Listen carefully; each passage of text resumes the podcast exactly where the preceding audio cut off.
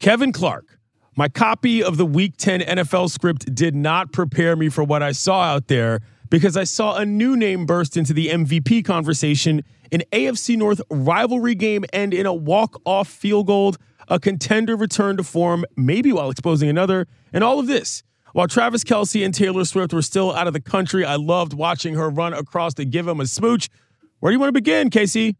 I want to begin with the aforementioned MVP candidate, CJ Stroud. Okay.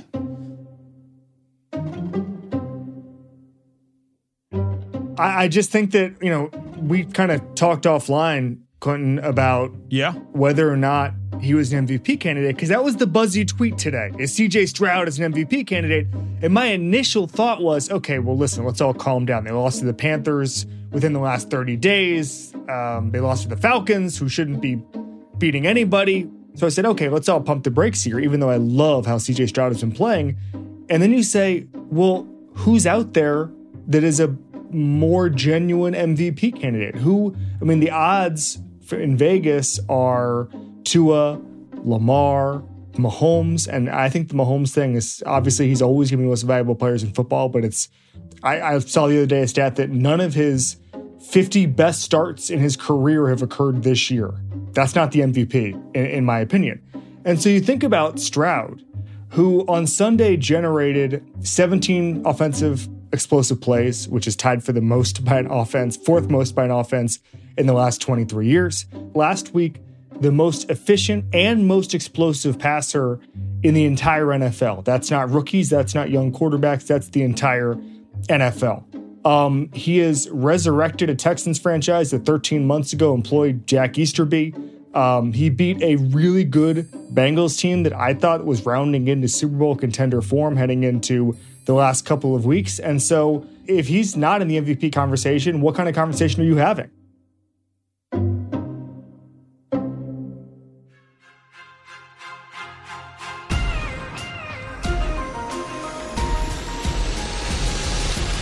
Calendar has turned to double digits on the gridiron, and per usual, it's a league of quarterback questions. In Minnesota, the guy who goes by the nickname Passtronaut kept the Vikings train rolling as Josh Dobbs has become one of the best stories of this NFL season. The 49ers are looking all world again after trouncing a hot Jacksonville team, leaving the Jags to wonder if they are in good hands with Trevor Lawrence. Crunch time is starting to look like a problem for the 2019 MVP as Lamar Jackson stumbled late in the battle with the Browns, and of course, the ghost of Art Modell. And CJ Stroud is single handedly helping the city of Houston move on, this time showing out on the road against Joe Burrow. For the Ohio State grad who was lighting it up in his rookie year, there are only three letters that matter MVP. I'm Clinton Yates, kiddos. It's Monday, November 13th. This is ESPN Daily. You know, this is one that I was thinking about all day today, and then something happened. The Lord of NFL tweets, Adam Schefter, tweeted this specifically. CJ Stroud has entered the MVP conversation, which means it's really real. More specifically, though, he's a rookie. Mm-hmm. This is pretty Yep. unheard of. What is it like for you to look at this right now for a kid with that little experience and what he's doing to the league? Well, I think the most important thing is that Bobby Slowik, the offensive coordinator of the Texans, is not babying him. And over the past couple of years, Clinton, we've seen a trend where they tend to baby rookie quarterbacks, and they're not doing that in Houston. They are going down the field. Um, they are attacking, and I, I, think I saw a stat. I looked it up earlier today. Uh, the in, the intended air yards per completion, which is basically how far they go down the field, was two yards longer than anybody else today um, in the NFL. And again, not rookies, not young quarterbacks. He's going further down the field, and guys are catching it at a point significantly farther than anybody else in his window. This is a coaching staff that is handling him like a veteran. And that's part of the MVP discussion. He's not playing like a rookie because the Texans have not put rookie expectations on him. They've put veteran mid career expectations, and he's thriving within that. But if this continues, um, this is a playoff team, and and this is a, a, a great, great quarterback. Air yards per completion. You hear that, kiddos? That's an around the horn panelist level piece of analysis coming from Kevin Clark. This is not your garden variety nonsense, breaking it down to the analytics. So, okay, look, Speaking of getting a little bit more specific, this game was built Stroud versus Burrow. It delivered for sure. Stroud basically outcooled Burrow, led him on a game-winning drive with a buck 33 left on the clock to win this thing. What do you think this means in terms of the direction that both teams are moving in? The Bengals, a hot team that people expected to have big aspirations at the beginning of the season, and the Texans, who are all of a sudden back on the scene. Yeah, I mean, it's going to be a little bit more of a journey for the Bengals because I thought they were going to win the Super Bowl coming into camp. Then Joe Burrow has the calf, and he really needs to kind of feel it in order to get uh, into those sort of hot streaks that then propel him to AFC title game, Super Bowls, that sort of stuff. And if the calf never properly healed, he would never feel it. I felt after the past couple weeks, we were starting to see them round into that form. I was in Cincinnati in August to do a story about the Cincinnati offense and and kind of Burrow and how he's evolved. And, and, the Bengals coaching staff told me an anecdote about how basically teams completely changed their identity to defend Burrow. And they talked about a 2021 game uh, against the Niners where the Niners came out with a Tampa 2 look that they had never seen before. The, the Bengals had watched every single game, never seen this look before. And the defensive coordinator in that game was DeMeco Ryans. And he basically taught the Niners that day a different defense just to defend Joe Burrow. And so DeMeco Ryans is a really good coach, and we're starting to see that. I don't think we should put this all on CJ Stroud or uh, you know that Will Anderson on the defensive side of the ball. Like this is a, an organization that's taking a step forward in a really meaningful way. And so I think the Texans are, are going to be a, a tough out, even if they're not a playoff team this year. I think they will be a playoff team. I think we're seeing a Bengals team that's still going to take a couple more weeks to find their identity. I'm not worried about them. I will not be worried about them th- until they're eliminated from playoff contention. We've seen them down in the fourth quarter in playoff games. They always figure it out. Nobody figured, no one solves those kind of problems late, like Joe Burrow. So I'm not worried about that. I think this says more about the Texans, frankly, and their ascendancy this quick into the Ryans, CJ Stroud, Will Anderson era. That would be DeMeco Ryans head coach of the Houston Texans, who, if I'm going to say that Stroud is an MVP candidate, he has to be a coach of the year candidate as well. 100%. All right, moving on to the battle of the ghost of Art Modell. In Baltimore, the game started as you might expect. The Red Hot Ravens, they jumped out to a big 24 to 9 lead. Deshaun Watson was looking lost. Odell Beckham found the end zone, and then everything changed. The Browns ended up beating the Ravens on a walk-off field goal to win 33-31. What's your takeaway here, Kevin? It's funny. Uh, you mentioned around the horn. Yeah. There was a very funny topic in the middle of last week where the question was who's who's the best team in the AFC North, and all the panelists but me said Baltimore. I said it. It is. Well, I qualified it. Uh, I probably lost points for this. I said it's Baltimore right now in November of 2023. It will be the Cincinnati Bengals. I still believe that. Okay. But Barnwell, our dear friend Bill Barnwell, said, well, when the Ravens lose, they beat themselves. So and, and he he kind of used that as a as a good thing. That somehow, oh well, they decide when they're going to do the little blowups. And in reality, he said, wait a second, how is that a good thing if they're going to have these blow up type of games? And I thought about that today with the Ravens, where they just played a sloppy game. It's not like the Browns played some perfect game. Deshaun Watson threw one of the worst pick sixes you'll ever see um, to start the game. Yeah. By the way, Lamar had a pick six um, later in that game to sort of uh, sort of hold serve in, in the uh, in in the sloppy mistakes off that was going on. On their last two possessions, oh, deflection picked off and taken back by Newsome. Newsome stayed in bounds, touchdown. This was a brutal game that the Ravens shouldn't have lost. There's a couple of worrying things. One is that Lamar Jackson, his deep ball over the past couple of weeks has been really bad. Since week six, uh, according to Next Gen Stats, he's three of 13 for 89 yards, zero touchdowns, one interception on uh, deep passes. I think that's 20 yards in the air. Um, earlier this season, he was awesome at that. He still has an incredibly high floor because he's a, a, a he's good at the everything else, and he's obviously an amazing athlete and he's a very smart quarterback. Um, but according to Jake Trotter, a colleague Jake Trotter, the Browns trailed for 59 minutes and 20 seconds. No team this millennium has won trailing that long in a game. So they give up the pick six, and then they do not even tie the game for that long, and then they win right at the end. Um, that should not be happening. Not in a game where Deshaun Watson was one of nine in the first quarter, worst completion percentage of any start in his career. Um, this was uh, th- this was just a sloppy game from the Ravens, and if the Ravens are going to be this team we thought and they're on around the horn and all the all the shows in the morning of the past couple weeks where we think they're a Super Bowl contender, the best team in the AFC, whatever, they cannot have these kind of blow up games. You have to win three games in a row at the very least to win the Super Bowl. And I, I don't like the odds right now of a team that implodes every few weeks. You mentioned this kind of offhand, and we'll get back to the Browns in a second, but that last pick six was not some trifling matter. That's Jackson's 12th turnover in the fourth quarter or overtime of a one score game over the past three seasons. That has to be a worrying trend. Forget about sloppy games in general, specifically for a game that's a division rival. 1 million percent. And by the way, this Browns team, the way they're winning games, they're going to be in the playoffs. And they're a really good defense with the uh, Myles Garrett, who's a game wrecker. They might have to play this team in the first round. Um, I completely agree. It's worrying. We are past the point of he's learning a new offense uh, as an excuse.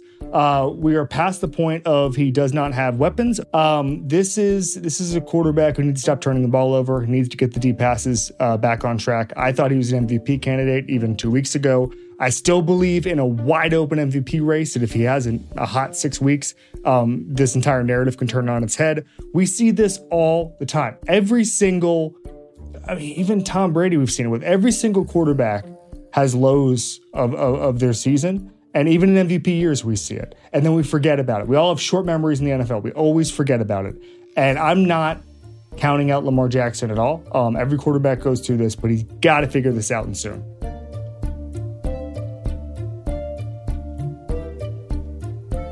Coming up, the 49ers look all world. Can't stop.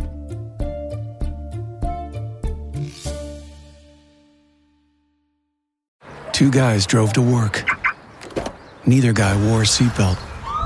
One guy got a ticket. One guy didn't. The same two guys drove home. One guy wore a seatbelt. One guy didn't. One guy made it home. The guy not wearing his seatbelt didn't. Don't risk it. Click it or ticket. Paid for by NHTSA.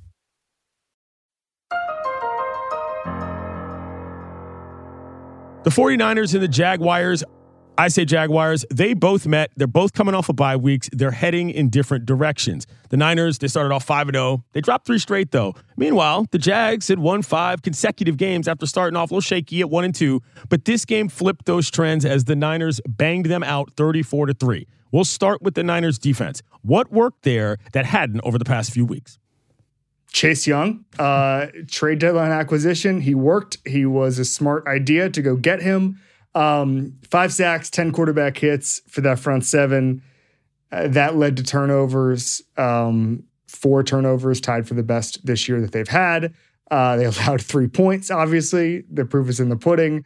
They made Trevor Lawrence look like an amateur. And this was the defense we wanted to see. Um, you saw Chase Young and and Bosa combine for a strip sack. This is the reason you go out and do it. And and it's funny because I think everybody at the trade deadline says we're going to solve our problems. And what the Niners did was say, we have a pretty good unit. Let's make it a great unit, which you very rarely see in the NFL. And I, I loved the move. Um, I think the discourse around Chase Young, because he'd been a disappointment as a second overall pick, had gotten a little confused. This is a guy who was top five in the NFL in pressures, um, which is my favorite stat in all football. Um, because again, if you pressure a quarterback, you ruin a play. Um, so the fact that they got him, it it it re-legitimized them. I think I just made up a word as a Super Bowl contender um, because I was frankly getting a little bit worried about that over the past three weeks. Not going to lie, Commanders fans, you can't be mad. If a hometown kid like Chase Young, who grew up seeing an awful franchise, didn't want to hang around, and all of a sudden he turns into a guy on another team, mm-hmm. that's an organizational issue. That's not an issue with the player. Am I crazy about this, Kevin? You are not crazy. Also, if a guy gets traded before his contract year, it means you didn't offer him a good enough contract. Listen, I understand the hesitancy to give him what he's asking for. He has not played as much as he could. The lows have been low, but I'm a big fan of guys who can generate pressure. I would overpay them. And I think what the Niners have done is uh, is get a low risk uh, acquisition and re-enter the Super Bowl race with it. This is what they do. This is what smart teams like the Eagles and Niners do over and over and over again is say, hey, you know what? We're going to have this guy for one year. Good, fine. We'll win a Super Bowl with him. We'll win a playoff game with him, whatever it is. We'll deal with that later. They understand the risk and they go from there.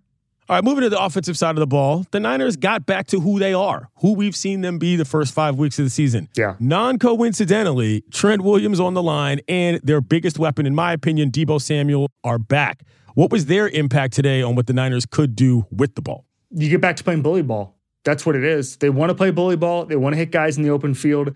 Trent Williams is as good a player as there is in the National Football League. Uh, that's a long and athletic front seven that the Niners were able to completely neutralize for most of the day. We got to see normal Purdy. I, I, I think the discourse with Purdy now is settled into a nice place. I think, I hope. It can always reignite. But what I think we know now is that Brock Purdy is a elevated version of a normal quarterback, which means guess what? He is a product of his surroundings. He's the product of is Trent Williams playing or not? Is Deebo Samuel playing or not? Just like about 27 other quarterbacks are. He didn't need to be superhuman, but he also doesn't need to be branded as trash either. Um, I think he's just a fine quarterback who executes a Shanahan offense well, and we saw that today. As our friends Marty and McGee like to say on Hillbilly Headlines, getting on down to Duval County, suddenly there is a race in the AFC South. Houston isn't going away. The Colts are 5 and 5 and 500 after they beat the Pats in Germany on Sunday morning it doesn't feel like the Jags are going to win this division just kind of by default anymore. And Trevor Lawrence had a really tough day against the aforementioned Niners defense. Where are the wires right now for you in terms of their progress? Wow. Um, incredible nickname, by the way. Thank you. on your part. It took me a second. Now, now I'm forging right ahead, yes. realizing your brilliance. Yes. Um, yeah. Uh, 48 quarterback rating from Trevor Lawrence, 185 passing yards, zero touchdowns today, two picks. Who boy to lose, by the way, to a Mr. Relevant. Obviously, it's not the same same draft, but this is brutal because it's the way you lost. I did tiers last week on my show. Um, this is football, mm-hmm. and I put the Jaguars, I think, on the second tier just because okay, they're six and two and they don't have a lot of competition in the division. Right, that was my thought process even a week ago.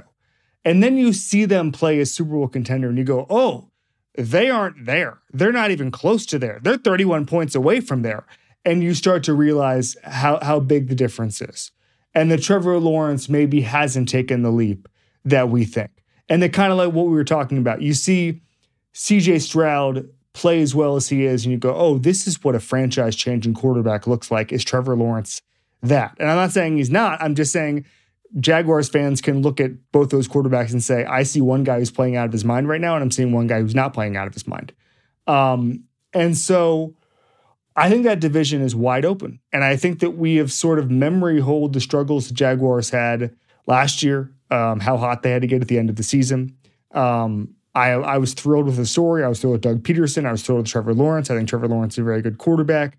Um, but I think in to paraphrase the the legendary Dennis Green, uh, let's not let's not go ahead and, and and crown them. If you want to crown them, crown them. But I, I am not. I I do not think they are who who they, we thought they were. All right, as you know, I live in Los Angeles. Mm. That means that the Rams and the Chargers both play here. And one of those teams, this city cares about a lot more than the other. So let's get to Lions Chargers, Kevin.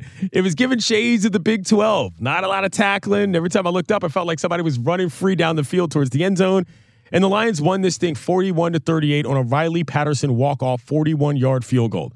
Like I'm not saying that this is walking into Lambeau in January and taking one from Brett Favre. Yeah. But this felt like a big win for a Lions team that still some people don't necessarily believe in. Now hang on, Clinton. you said that, that nobody cares but the Chargers in LA and they're trying. They're trying to suck up to USC fans by playing USC's brand of defense in Los Angeles and saying, "I thought you liked this. I, I thought you bit. liked this. Seventy thousand people show up for these games. This is a very good bit." why don't you? Why don't you like us when we do it? I have heart um, problems. That's why it's not good for the ticker.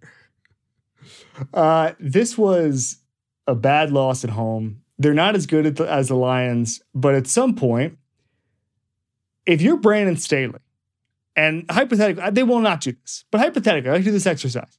If the Spanos family said, hey, make a case for you to continue working here, what is Brandon Staley's best case to make?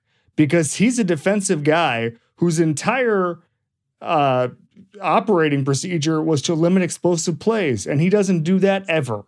And in fact, on the Lions' last drive, they just casually gave up a 40 yard play at the beginning of the drive, and the game was basically over from there. They had to get a fourth down, but then the game was tied. And we, you know, Dan Campbell's an aggressive coach. By the way, there were eight fourth down attempts, seven of them were converted. There was no defense in this game. Any offensive coach would be better for Justin Herbert uh, from the head coach position. Um, I just don't know why the Staley era should continue. Um, they have a soft schedule coming up, so maybe he'll save his job. But on the other hand, he's a bad coach, and so he'll drop some. Um, this is a team that consistently underachieves relative to the names on their roster. Um, and at some point, you got to win games like this consistently. And I just haven't seen it. This was an identity game from from Detroit, going on the road, um, scoring a ton of points that we knew they weren't going to be a lead on defense this year. But to limit the Chargers team to that, to win on the last play of the game, I loved this team. Yeah, but here's the thing. As I say when coaches are on the hot seat all the time, there's the question of, all right, a, when do you do it? And B, who you're going to get. Yeah. For this franchise, for Herbert, that will been a lot of rotation through head coaches for a guy that we still consider to be a quote unquote young quarterback. Mm-hmm. I don't know when this happens for a Chargers team that's seemingly in every game but can't find a way to win them. So I'd say a couple things. If you want to wait till the end of the season, fine. I don't think this team is going to win that many games. So I think you're looking at eight wins, nine wins, something like that. Unless they go on a hot streak, Justin Herbert is the type of quarterback who at this point in his career should be winning double digit games basically automatically, unless there's some crazy injury season or they have awful luck one season. But basically, the floor, if you're an elite quarterback, if you're the quarterback the media thinks you are, you should be winning 10 to 11 games given a competent roster every single year. And I do believe this roster is generally competent. Um, and so it I just change the coach because you're not going to change the quarterback. He he signed an extension. He's really good. Justin Herbert's a lot better at his job than anybody else in that franchise as far as um, uh, coach, GM, whatever. Sure. Who are you going to get? A bunch of people.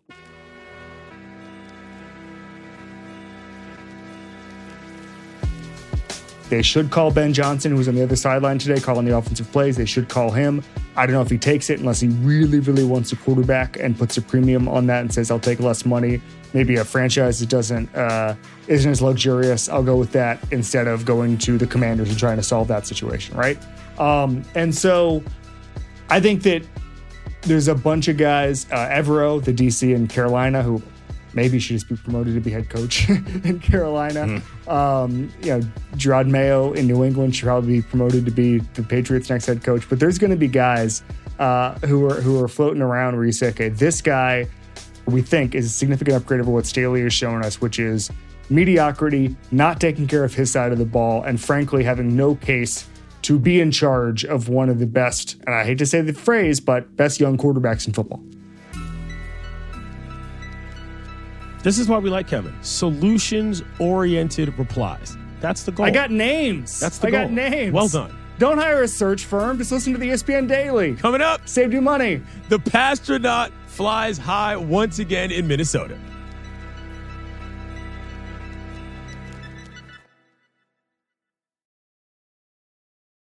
Passion, drive, and patience. The formula for winning championships is also what keeps your ride or die alive.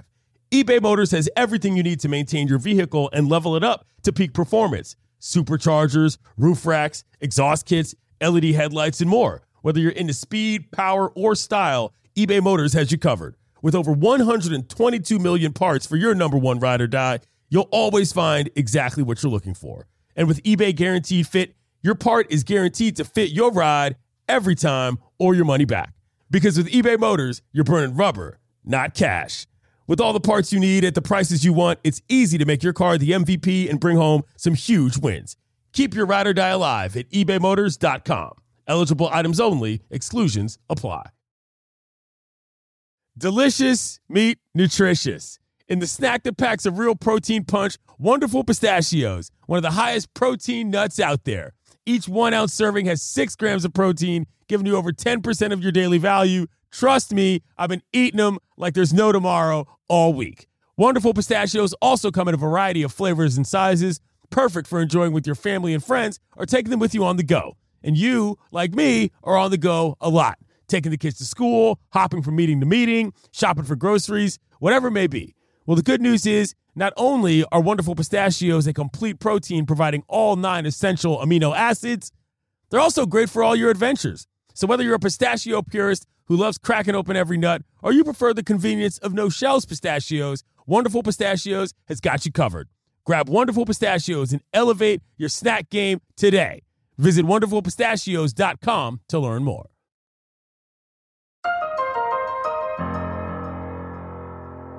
Kevin, I want to turn to what is currently my favorite personal nickname in the sport. That's Josh Dobbs, aka the Passtronaut, who we watched lead the Vikings to a three point victory in Atlanta last week while he was still learning his teammates' names. Today, he stood up against big pressure, used his legs really well, and the guy just keeps looking more competent under center. The Vikes are six and four. Justin Jefferson should be coming back soon. Where do you place them in the scrum as we head into the second half of the season? You know, it's funny when Kirk Cousins went down, I did a bit on my show about how this changes everything for two reasons. Number one is that Kirk Cousins would have been highly in demand on the market um, if he became a free agent when healthy. Um, but then the second part of it is that I believed now there was not a credible seventh playoff team in the NFC. I thought it was going to be an absolute mess and we were going to get some team that uh, nobody wanted to see And what I call I call the first playoff game the two versus seven. I call that the uh, this could have been an email game because it's always just awful and nobody wants to see it and it's on the early Saturday spot. And we're like, really, we could have been, you know, we right. could have been at a beach drinking a beer at this point. Oh, you could because you live in LA. I couldn't. I live in New York. Um, I could have been, I don't know, ice skating or something. Um, but what Josh Dobbs can do, aside from, I don't know if you saw the clip, he can now identify where the Vikings locker room is. Uh, he ah, could yeah. not do that uh, before about 11 a.m. today. Um, but what he can do is he can get the ball into the hands of the playmakers. And you saw Justin Jefferson tweet after the game, I can't wait to get out there with those guys. That was a bit of a question a couple of weeks ago. Would Justin Jefferson want to rush back? Would he want to mm. screw rushing back? Would he want to come back on a really bad Vikings team where he's not going to be able to get the ball? Guess what Josh Dobbs has shown? If Justin Jefferson is out there, Josh Dobbs is going to get him the ball. Um, this is one of the most fun stories I can remember. It's so pure. It shows you what happens when everybody believes in something. And I think it's awesome. What's happening there is um, frankly a football miracle right now. I don't think it's going to last forever, but he is, you know, we joked about this on around the horn last week, but I think he's got a job in the NFL for a long time, but I also think that he if he just, you know, wants to auction off his services every single week and just become all-time NFL emergency quarterback, he's got a job till he's 50. This guy was running bits at Arizona trying to find his own jersey in the very team's pro shop in the stadium. Yes. Now he's got a minted yes. nickname and has got what I'll just call a legacy franchise back on top. You're not telling me there's a better story than this. There might be ones that are as good this NFL season. There's none better, Kevin. There isn't. And he's a great guy. And I, I just, a- everything he's getting, he deserves. And it is absolutely the story of the season. All right. Sunday began with maybe the most toothless international game we've seen all season. Si- sidebar: Did you see the roof at that Frankfurt Stadium? The one that collapses the into the scoreboard. Collapsed, Were yeah. you familiar with this before today? I, I was not, and I'm actually a pretty big soccer fan. And so I'm surprised I'd never I'd never come across any of the collapsible German roofs, but here we are. Fine German engineering per usual. Anyways, the Colts beat the Patriots 10 to 6, big whoop in Frankfurt, Germany, and with all apologies to Jonathan Taylor and the Colts, the story here is Bill Belichick.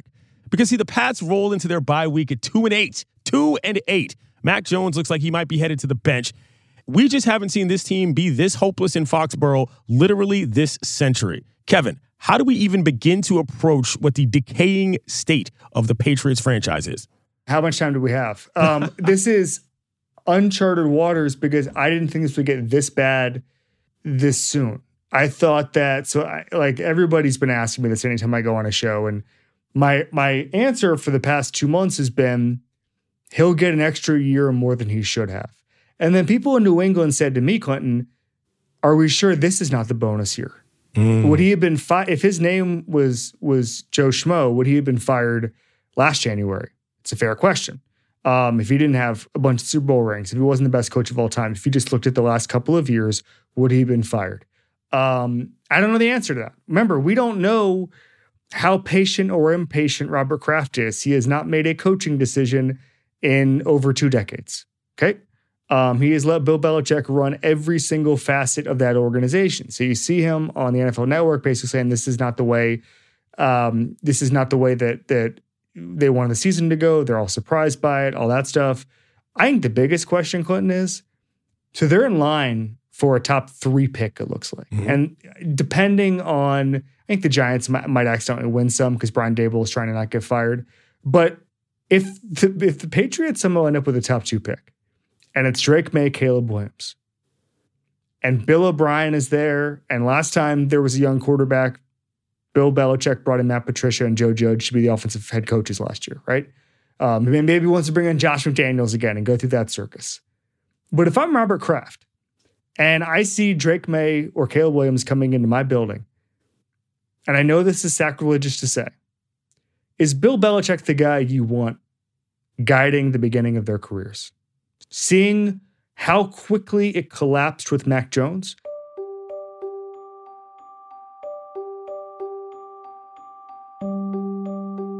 Now, it's possible you think that Mac Jones, despite his success, relatively speaking, his rookie year, it's possible you think he's a uniquely bad quarterback.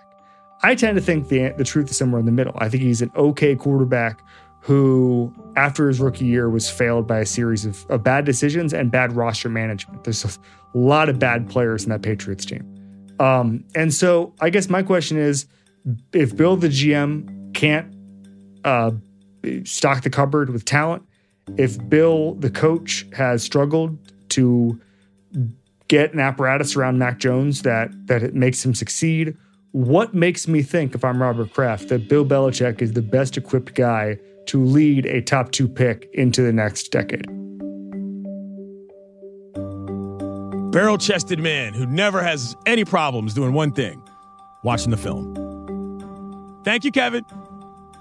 Thanks, buddy. I'm Clinton Yates. This has been ESPN Daily. I'll talk to you tomorrow.